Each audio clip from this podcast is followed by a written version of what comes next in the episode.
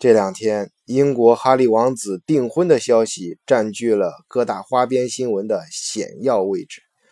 但这却让我想起了另一桩离婚案。自从去年英国和欧盟离婚后，已经一年了。当初众说纷纭，今天再看看英国，他过得到底如何呢？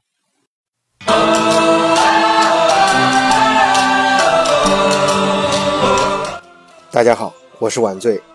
欢迎收听德国视角，醉看欧洲，独立、有料、原创、个性。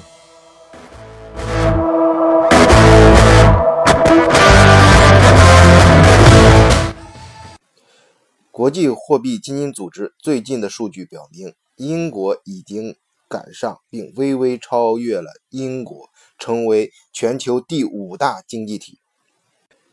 英国国内生产总值是二点五六五万亿，而法国是二点五七五万亿。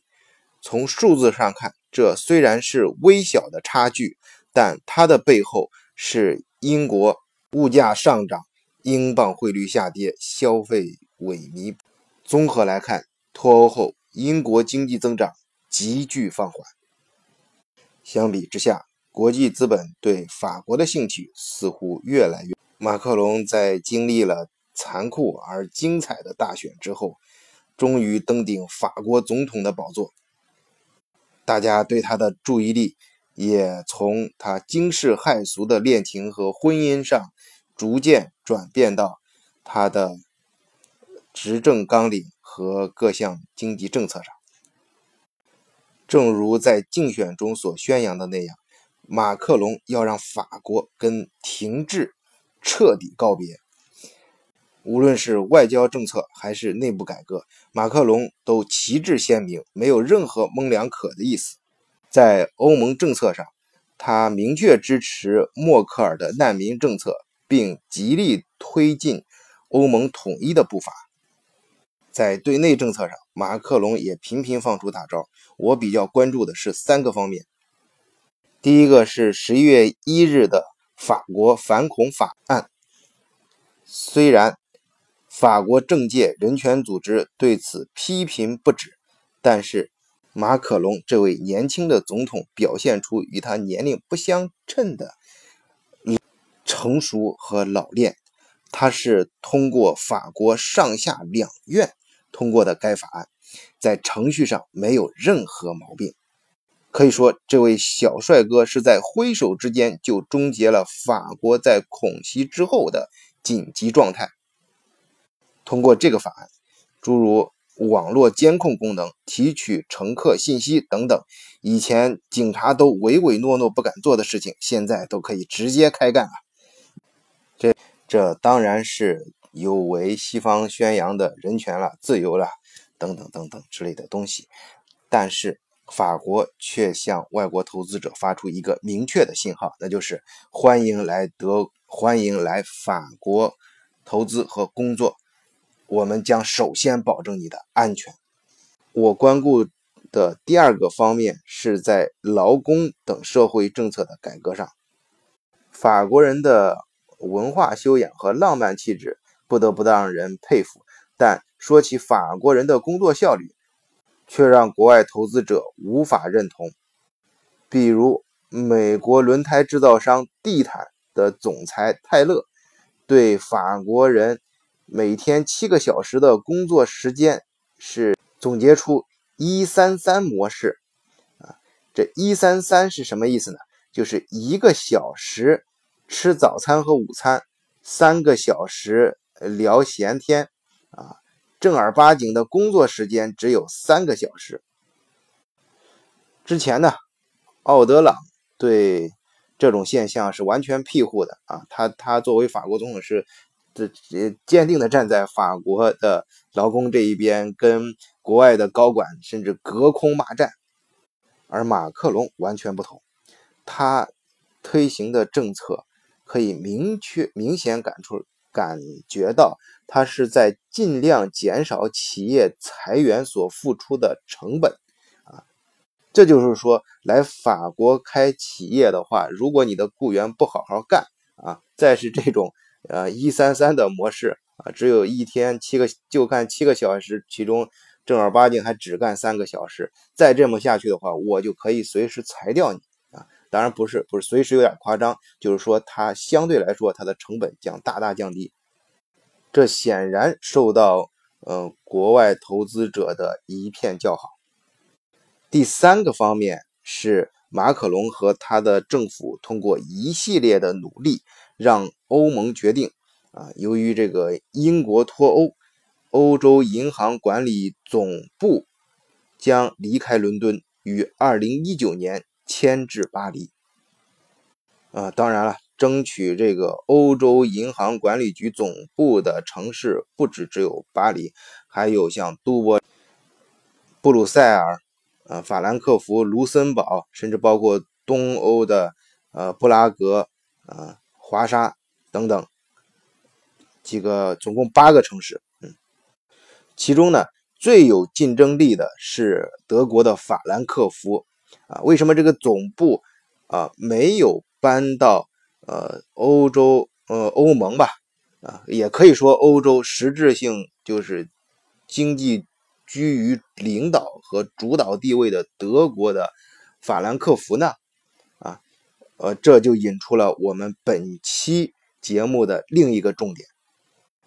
我们先回到开篇提到的离婚这件事上啊，就是呃英国脱欧的这个新闻。当时二零一六年在英国脱欧这个新闻爆出之前呢，其实我一直在关注另一则新闻，就是呃。嗯，德国的法兰克福这个德意志交易所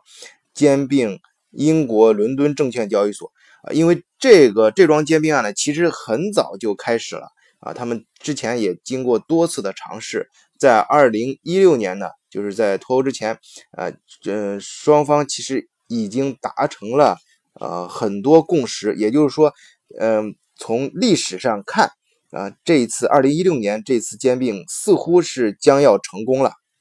在二零一六年上半年，双方就已经签订了合合并的合同。啊，在合这根据这个合同呢，伦敦证券交易所股东将持有新公司的百分之四十五点六的股份，法兰克福证券交易所将持有。啊，百分之五十四点四的股份，显然这个法兰克福方面呢是占据控股地位啊。呃，对于新的公司，可以说是法兰克福呃证券交易所呃兼并了伦敦证券交易所。这个呢，我根据在欧盟内部，就是德国的经更强于呃英国的经济地位呢。我认为这个是合理的，但是我觉得有意思的事情是，兼并之后，这个公司新的证券交易所，就是说合并之后新的公司的总部并不在法兰克福，而是放在伦敦啊。而且我一直之前一直在思考的一个问题就是，为什么欧盟的呃金融中心，呃就是在脱欧之前，金融中心并不在法兰克福，而在伦敦呢？这个事情呢，虽然我翻阅了很多资料啊，也也思考了和和询问和思考了呃很多，但是至今我也不敢说彻底理解。我下面只是谈一谈自己的想法啊，在呃英国加入欧盟之后呢，虽然他们是同属于欧盟，但是呢，英国的金融嗯体制和呃各种政策和德国。呃，应该是完全不同的两种体系，两种完全不同的金融体系啊。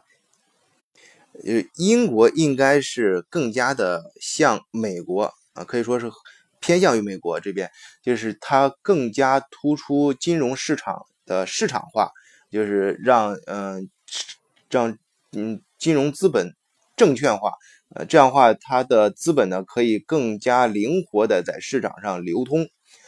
呃，金融投资公司呢，证券公司还有银行都相对独立啊。当然，最近啊，高盛他又与嗯，就是呃，最近几年又是通美国通过了新的法案，高盛同时也可以呃从事银行业务啊，这是这是后话啊，我们以后可以另外找专题说。这里就是我们主要是说两个体系的不同点啊，而在德国呢，银行更加保守和强势，政府鼓励银行积极参与企业的创办、改组和合并，这就让。银行资本和产业资本结合的更加紧密。这样做虽然不能让资本像呃英嗯英美的金融体系那样让资本变得更加市场化，但是它可以让银行和企业都逐步获得独立的经济地位和雄厚的经济实力。他们彼此的合作也将更加深化，这就让呃，以德国的企业呢，它的它的技术还有经济球星这种独立的发展啊，经得到更大的保障。所以在整个上一世纪的嗯后几十年，就是西方发展最快的这几十年里面，呃，德国发生在德国的恶意兼并案呢，也只有四起。但是另一方面，也让呃德国的证券市场呢，呃，跟它的国际地位相对来说显得不够发达啊，呃，远不如英国，也不如法国。所以我个人觉得啊，这个你之所以德国希望这个把金融中心，它不是不能说希望，它把金融中心放在伦敦而不是法兰克福，这呢？可以在无形中建立一道防火墙，因为在德国人的内心深处，他们对外国资本的大量涌入始终是持一个怀疑和批评态度的。你像，就是我个人的工作经验来看啊，即即使是在德国本土啊，外来的资本第一站大量也不是涌入法兰克福，在嗯德国之外的资本。啊，涌入德国的时候，第一站其实是在柏林啊，这不百分之五十都是在柏林，这是一个很大的比例啊，百分之五十在柏林，然后才呃停半年以上，才从柏林逐渐啊分呃分流到德国各个地其他各个地方。也就是说，德国这个国家它本身的经济发展呢和企业发展模式跟其他国家就是不太一样的，它更注重这个企业本身的呃这种产品和技术研发创新这种独立性啊，呃，我我个人其实是非常欣赏的对这种态度。我想呢，这也是嗯欧洲银行管理局总部啊离开伦敦，嗯，并没有。搬到啊，并没有迁至德呃法呃德国法兰克福，而是迁至法国巴黎的原因之一。通过呃上述就是呃这呃一两年啊，我们对法国和英国还有德国啊相关事件的分析，我想说的是什么意思呢？我想说的是，在呃历史上，或者是在国际上，这种合并背后的力量是一种同质性的驱动啊。合并，注意啊，我用的词是合并，而婚姻呢，或者说是联合啊，就是这个动作，联合这个动作啊，我们可以把它看成婚姻，它的背后的力，它驱动这个动作的背后。的力量是什么呢？是在于他们的差异性，而不是在于他们的同质性。所以，这个英国进入欧盟也好，离开欧盟也好，其实呢，它都没有改变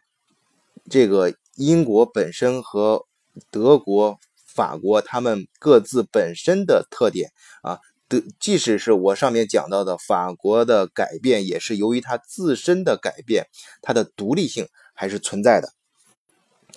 不管英国这个精英阶层和他的年轻人多么长吁短叹啊，嗯，也不管多少人表示啊，当时脱欧投票是闹着玩的啊，或者是说跟政府赌气，